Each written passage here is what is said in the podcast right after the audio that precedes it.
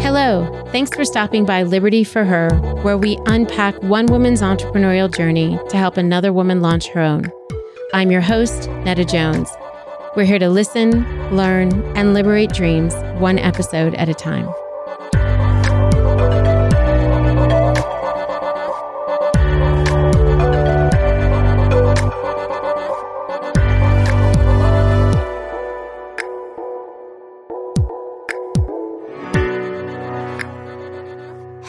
Liberty listeners. Welcome to this third episode in our six part mini series. I hope you've had time to listen to the first two episodes and dig a little deeper into creating your ideal business and getting to know your industry and competition. This week, we're going to focus on getting to know your potential customer, AKA your target market. This episode will guide you to better understand them and their habits and ultimately give them what they really, really want. And that's a nod to all you Spice Girl fans.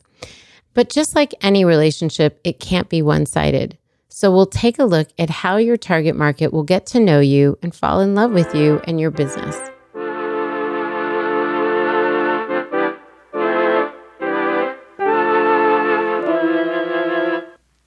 Everything from the name of your business to your color palette and the images that appear on your website and social media need to be taken into consideration when communicating with this target market.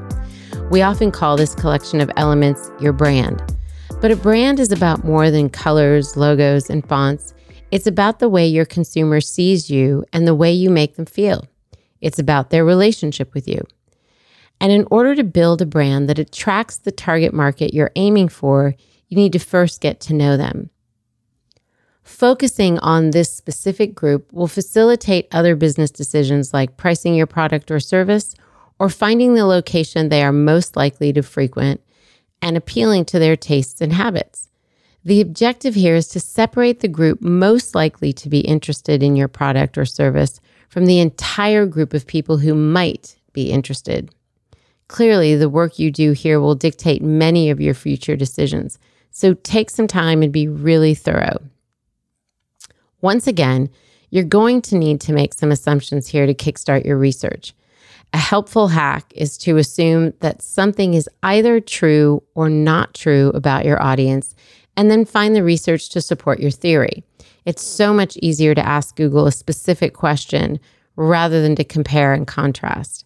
For example, if you assume that your target market is made up of women 18 to 35 who earn $60,000 per year, it's your job to find the facts to prove those statements are true. Take a look at your competition for clues. If you want to open a retail floral shop, for example, make sure that you're visiting the ones you like and the ones you don't like. Check out the customers at both locations and take note of the differences between them. Let's use the example of a brick and mortar flower shop that specializes in cut flowers to guide you through this next exercise. First, ask how many potential buyers of your product or service exist. In this example, let's assume there are approximately 20,000 households, let's say, and they're all within a five mile radius of your potential location. And the average household income is around $75,000. The second thing I want you to do is consider your ideal customer. Who is he or she? For example, is he a creative person who loves to decorate and wants to arrange his own floral designs with hard to find flowers?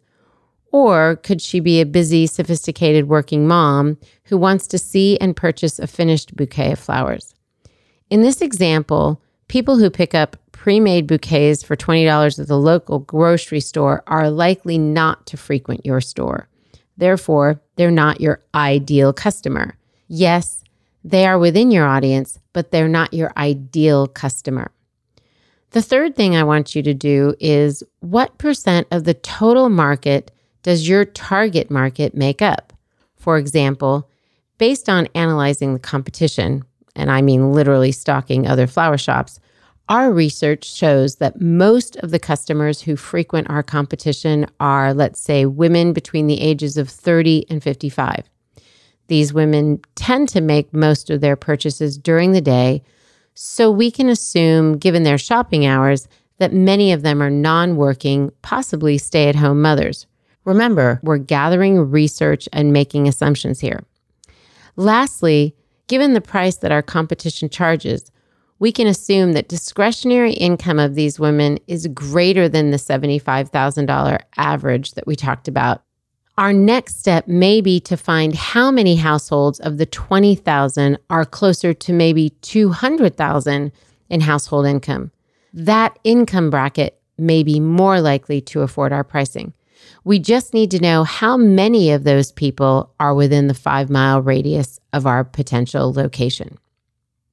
Fourth, once we do the math, we ask ourselves are there enough consumers to sustain this business? If not, you may want to expand your target market to consider other businesses. For example, you could sell your flowers to hospitals, funeral homes, hotels, or offices. And if you're still running into an audience too small to sustain a business, you may want to consider changing your pricing or your product offering. Keep in mind, a lower price often means you need to sell more units, depending on your margin, and a higher price means fewer people can afford it. And lastly, number five, where does your potential customer shop? For example, with only three floral shops in your local area, consumers are limited to two franchised flower shops that carry not so fresh or interesting seasonal varieties, or the higher end floral shop that creates pre arranged bouquets that caters to a more traditional client. Once you have this information, you can identify where you fit in based on what your target audience is missing and looking for.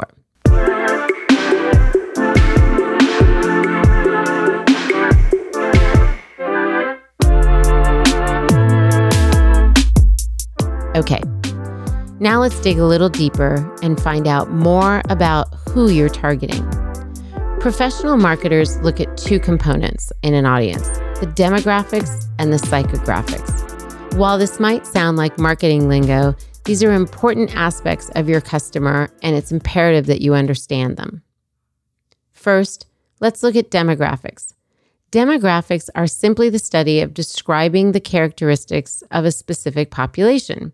In this case, it's your future customer. What are some of the characteristics that define your target market? Who are they? Where are they?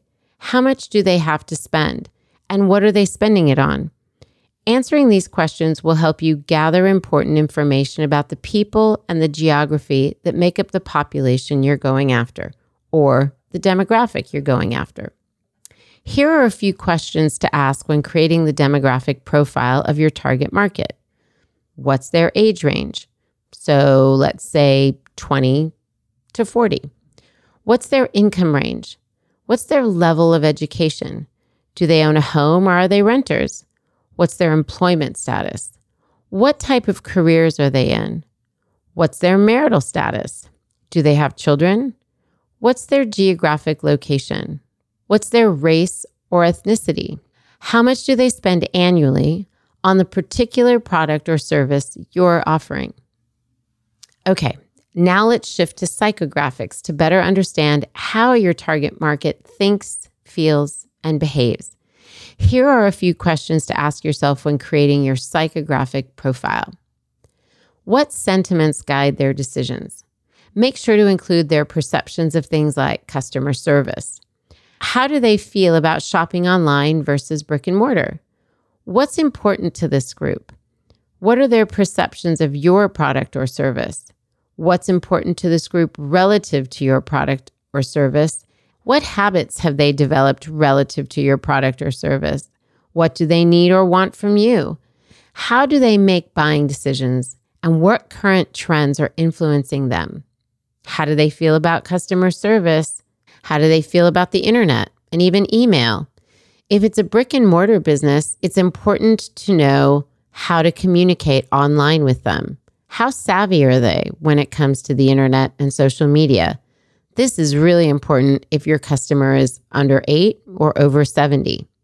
And the last thing I want you to do after gathering all this information is try and identify this group in three words.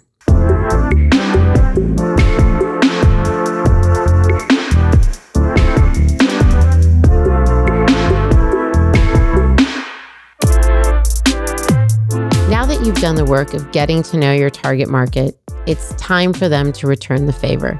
The trick here is getting them interested in you. Communicating who you are and what you're all about to your target market is what branding is all about. Your brand is the personality of your company. Your brand makes people feel or think a certain way about you or even themselves. It's the experiences others have when they think of your company. Remember, your company's identity needs to be evident in everything you create, whether it's your website, marketing materials, your social media, your logo, your colors, your fonts. Make sure all of these elements are things that are identifiable. And don't forget to make sure that everyone who comes in contact with your brand knows exactly what you stand for. So let's look at your brand identity. Here are three questions I would encourage you to ask yourself. One, how do you want others to feel when they encounter your brand? Two, what do you want them to say or think about you? And three, what message do you want them to pass along to others regarding your company? For example, we can't look at the Nike logo and not think about getting healthy, about an active lifestyle, and of course, about just doing it. There are plenty of other choices for athletic gear, but this particular brand makes us feel empowered. Okay, let's move on. The next exercise is to understand your company's core values. And here are four questions you can ask yourself What does your company stand for? What are you ultimately trying to accomplish? What values are important to your company? And lastly, what change do you want to bring out as a result of your company's influence? For example, when we think of Whole Foods, we think of organic food that's good for us and that's beneficial to farmers and even our environment. They sell groceries just like many others, but they're doing it in a very specific way for a specific customer and having a specific impact. Another thing to consider when building your brand is the name of your business. Now, many people do this before doing their target market homework, but I recommend doing it after you know who you're talking to so that your name can appeal to them. Don't underestimate the name of your company. Naming your business is like naming a baby, only a little more difficult. The name needs to be simple, easy to remember, descriptive of your business if possible, catchy, and for the sake of a URL and social media, easy to spell. To get your creative juices flowing, I recommend making a list of potential names and saying them out loud. Get others to give you feedback. Ask them what they think your company sells or how the name makes them feel. Here are a couple things you can do to brainstorm a business name. One, List words associated with the product or service you plan to provide, like apparel, design company, office goods. Two, list words that tell us something unique about your product or service, like girls' dresses made in England, graphic design for the restaurant industry, candles, scents that are made to calm you through your workday. Now, listen to some of the examples we came up with as a result of this brainstorm. For the girls' dresses made in England, Tea Party Children's Apparel. For the graphic design company for the restaurant industry, Table for Two Graphic Design. And for the candle scents to calm you through your workday, the Tranquil Desk Aromatherapy. What do these names conjure up in your head? Who do you think the target audience is when you hear these names? If the store Anthropologie had done this, we can imagine them considering a woman who's well traveled, down to earth, a woman who wants to look like herself and doesn't want to shop from a cookie cutter retail. This word or similar words may have emerged when they considered their niche and their customer. Or let's go back to the Whole Foods example. Let's say Whole Foods had done this exercise. They may have listed the actual term Whole Foods to describe what they were selling and then realized they were talking about the whole cycle of food. Remember, we talked about the environment and farmers being impacted? or that they are offering a person whole nutrition, everything they need for their healthy diet. See how this all works together? It's a great exercise, and I want you to have fun exploring names and feel free to try out a name for a week or so. It may take a minute for it to really stick. Now, once you've decided on a few names, ask yourself these questions. One, is it easy to understand and pronounce? Two, have you checked the availability of the URL? You can always go to godaddy.com to look for that. Three, look for social media handles. Does anyone else own this name? And four, make sure the name is not already taken by doing a name search on Google and a trademark search at the US Patent and Trademark Office. You can go to www.uspto.gov backslash trademarks backslash search to check that out. If it's owned, consider a slight change or a slight addition. You may not need to go back to the drawing board. Now, as I said earlier, your company brand is a collection of all the images and ideas that represent you and your business, and your company logo is another element in this collection.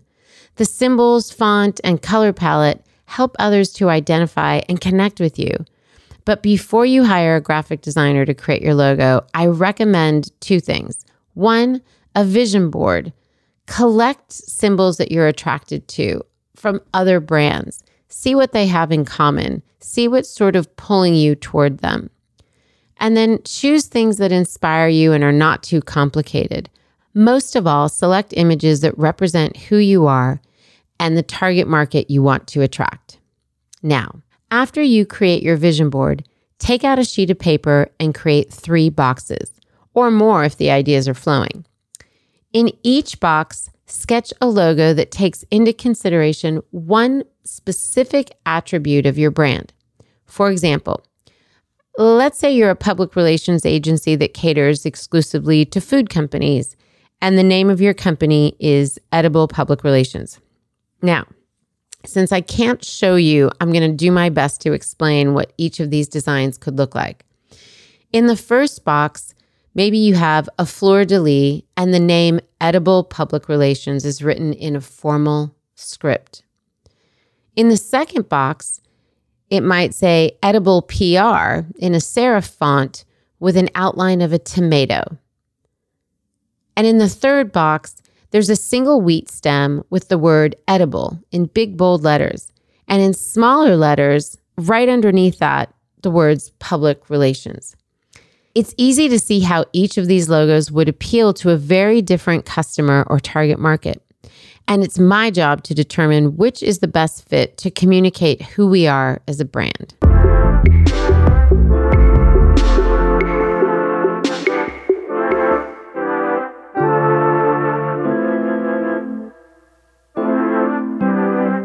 Okay. I know I've given you a lot of homework, lots of exercises, lots of questions to answer, but I've got one more. And actually, this is my favorite one. I call it your avatar or fictitious character story.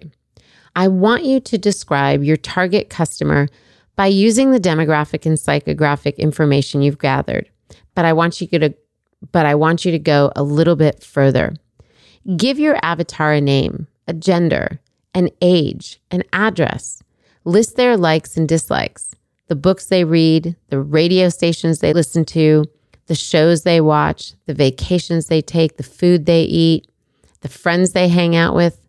List items on their wish list or their bucket list. List their problems.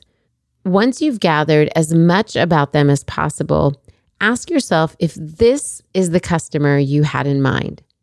How do you think your avatar feels about your product or service and the decisions you've made about your brand?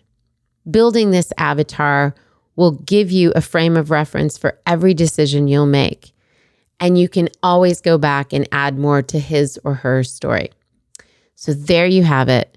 Questions to help you get even more clarity about your audience and get your brand ready for prime time. I hope you found this information to be helpful as you continue to work closer to launching your venture.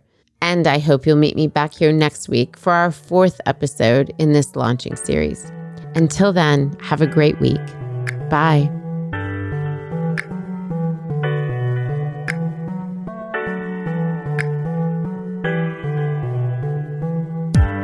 Liberty for Her is broadcast on all platforms Apple Podcast, Spotify, Stitcher, Google Podcast, and more. If you like what you've heard, please subscribe, rate, and review Liberty for Her on Apple Podcast.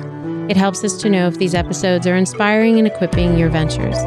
Liberty for Her is produced by Netta Jones and Elizabeth Joy Wyndham, and music by Jordan Flower.